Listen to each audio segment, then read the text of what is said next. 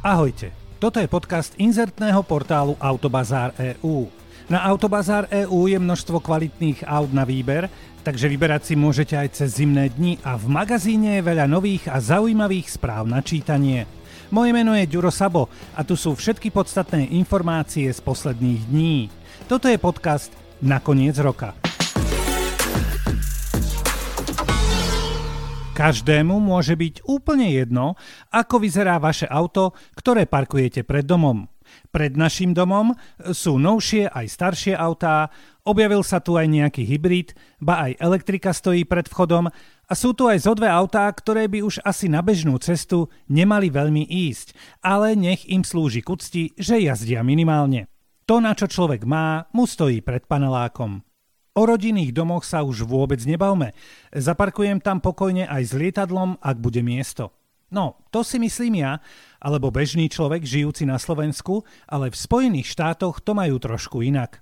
Zámožný Američan si kúpil elektrický pick-up a nemôže s ním parkovať pred domom. Je to presne to auto, o ktorom sme v jednom z našich nedávnych podcastov hovorili, že vďaka nemu sa podarila urologická operácia, keď vypadol prúd. To auto vyzerá sexy a jemne futuristicky, úplne inak ako bežný pracovný pick-up alebo nebodaj zánomná dodávka. Muž z Floridy, volá sa Glenn, čakal rok na svoj elektrický pick-up a keď konečne dorazil a jeho účet sa zmenšil o 100 tisíc dolárov, bol šťastný ako blcha. Jeho dom v rezidenčnej oblasti nie je malý, skôr naopak. Je to také vkusné hoviatko, ale garáže už má plné a tak pick-up parkoval pred svojim domom a tu je nemecký ovčiak zakopaný. V rezidenčnej oblasti Western Hills Country Club je zakázané cez noc parkovať s pick-upom pred domom. Je to nariadenie ešte z 80. rokov minulého storočia, kedy sa dávalo bacha, aby zaparkované ohyzné pikapy a dodávky neznižovali hodnotu nehnuteľnosti a celého daného priestoru. V 80. rokoch tie pikapy boli skutočne pracovné autá, o ktoré sa majiteľ veľmi nestaral a svojim výzorom neboli zrovna výstavným kúskom na potechu oka. Lenže doba sa zmenila a s ňou aj názor, ktorý hovorí, že keby elektrický pick-up za 100 litrov amerických aj bol myslený ako pracovné auto, vyzerá stále luxusnejšie ako mnohé iné osobné autá.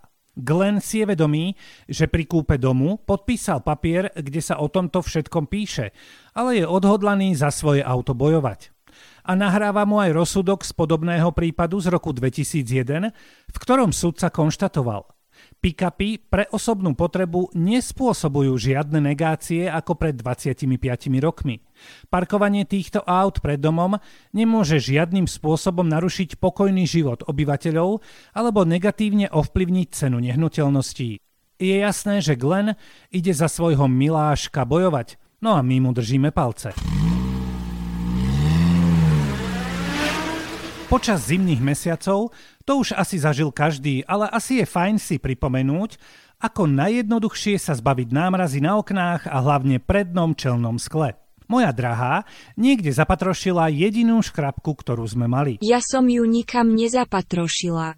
To ty si ju zapatrošil. Fajn. Keď budete mať jasno v tom, kto je za čo zodpovedný, vedzte, že bez škrabky v zime ani na krok. Takže ak ju nemáte, skutočne niekam nabehnite a kúpte si ju. Ďalšia vec, bez ktorej to podľa mňa nejde, je rozmrazovač v spreji. Keď ho ráno po príchode na parkovisko aplikujete, do pár minút je všetko OK. Tí odvážnejší ho nemusia aplikovať, ale stačí ho nastriekať. Dôležitá vec, na ktorú treba dbať v zime. Vypnite si automatickú funkciu stieračov. Tie totiž po naštartovaní urobia vždy jeden cvičný stier po skle a ak sú gumičky stieračov jemne primrznuté k oknu, násilné odlepenie nerobí dobrotu. Tým sprejom, rozmrazovačom, samozrejme cvrknite aj na stierače, nech sú OK a pokojne ich potom aj pretrite nejakou handrou alebo papierovou vreckovkou. No a počas tých pár minút, kedy čakáte na rozmrazenie skiel vďaka spreju, môžete využiť na to, že zapnete klímu v aute a dáte ju fúkať na predné sklo. No a to je vlastne celá alchímia. Ešte možno nejaká plachta alebo kartón v noci na predné sklo, alebo postriekanie rozbrazovačom večer, ale z vlastnej skúsenosti viem, že keď si na to večer spomeniem, málo kedy sa mi chce vybehnúť vo vkusných teplákoch von za tmy. Ak ste na tom inak, tak klobúk dole a veľa nemrznúcich a spokojných kilometrov.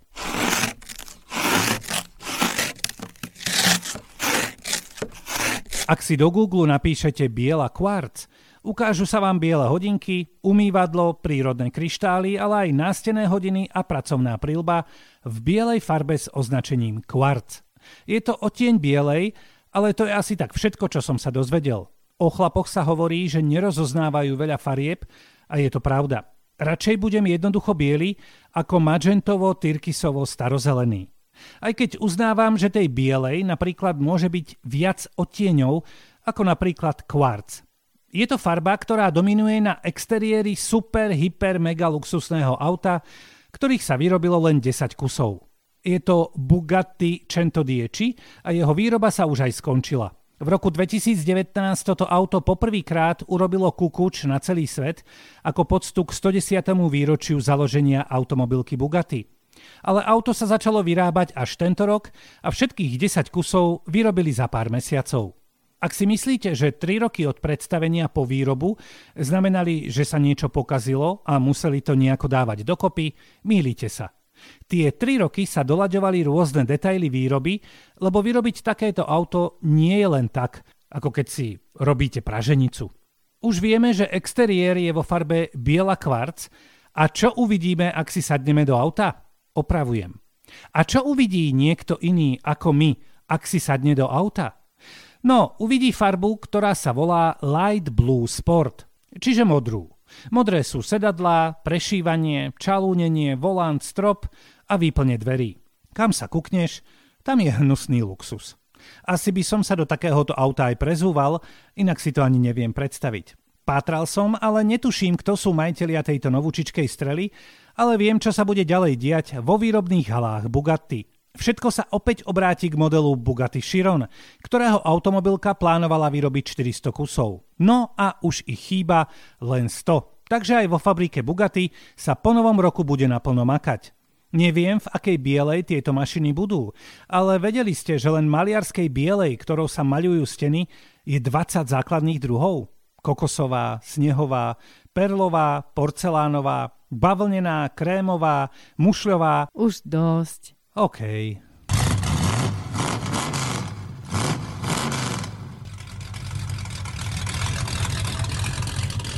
Sadnete si do auta, naštartujete, zaradíte rýchlosť a jazda sa môže začať. Takto milióny ľudí na celom svete robia denne. Áno, chce to trošku cvik, kým sa to človek naučí a zvykne si, ale pre bežne inteligentného človeka je šoférovanie hračkou.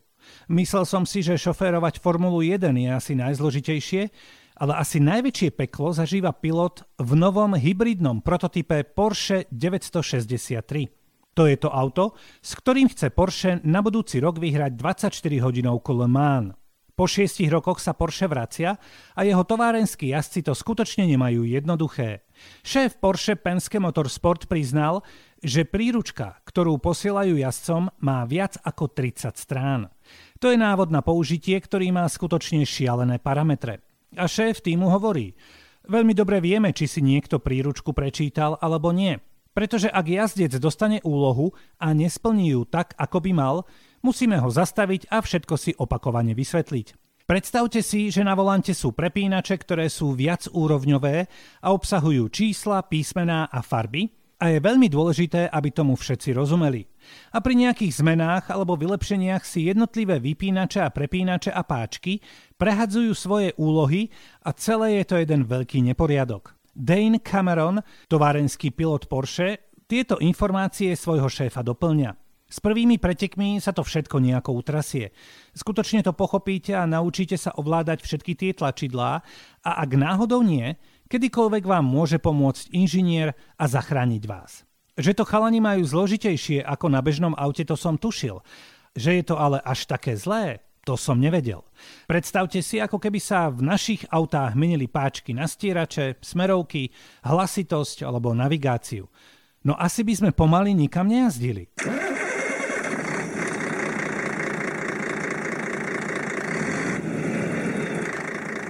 Luxusné môže byť čokoľvek, od šperkov cez lietadlá alebo bývanie či auto. No a luxusný môže byť aj autobus.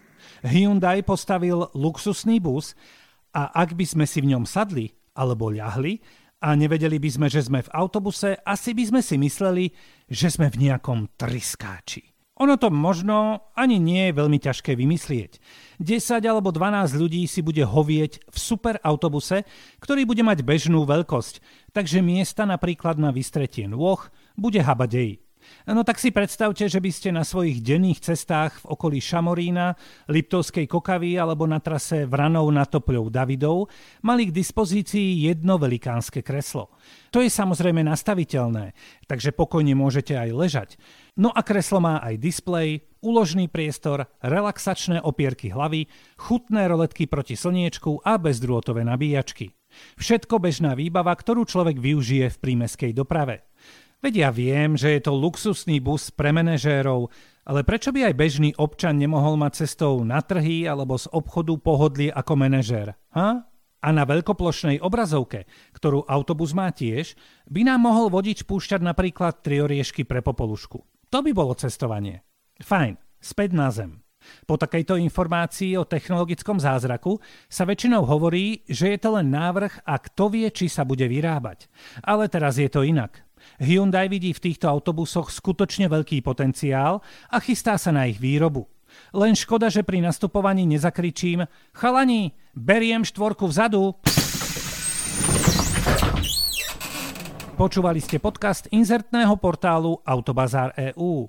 Autobazár EU je aj skvelé čítanie noviniek a správ v našom magazíne a široká ponuka kvalitných aut. Všetko dobré v novom roku.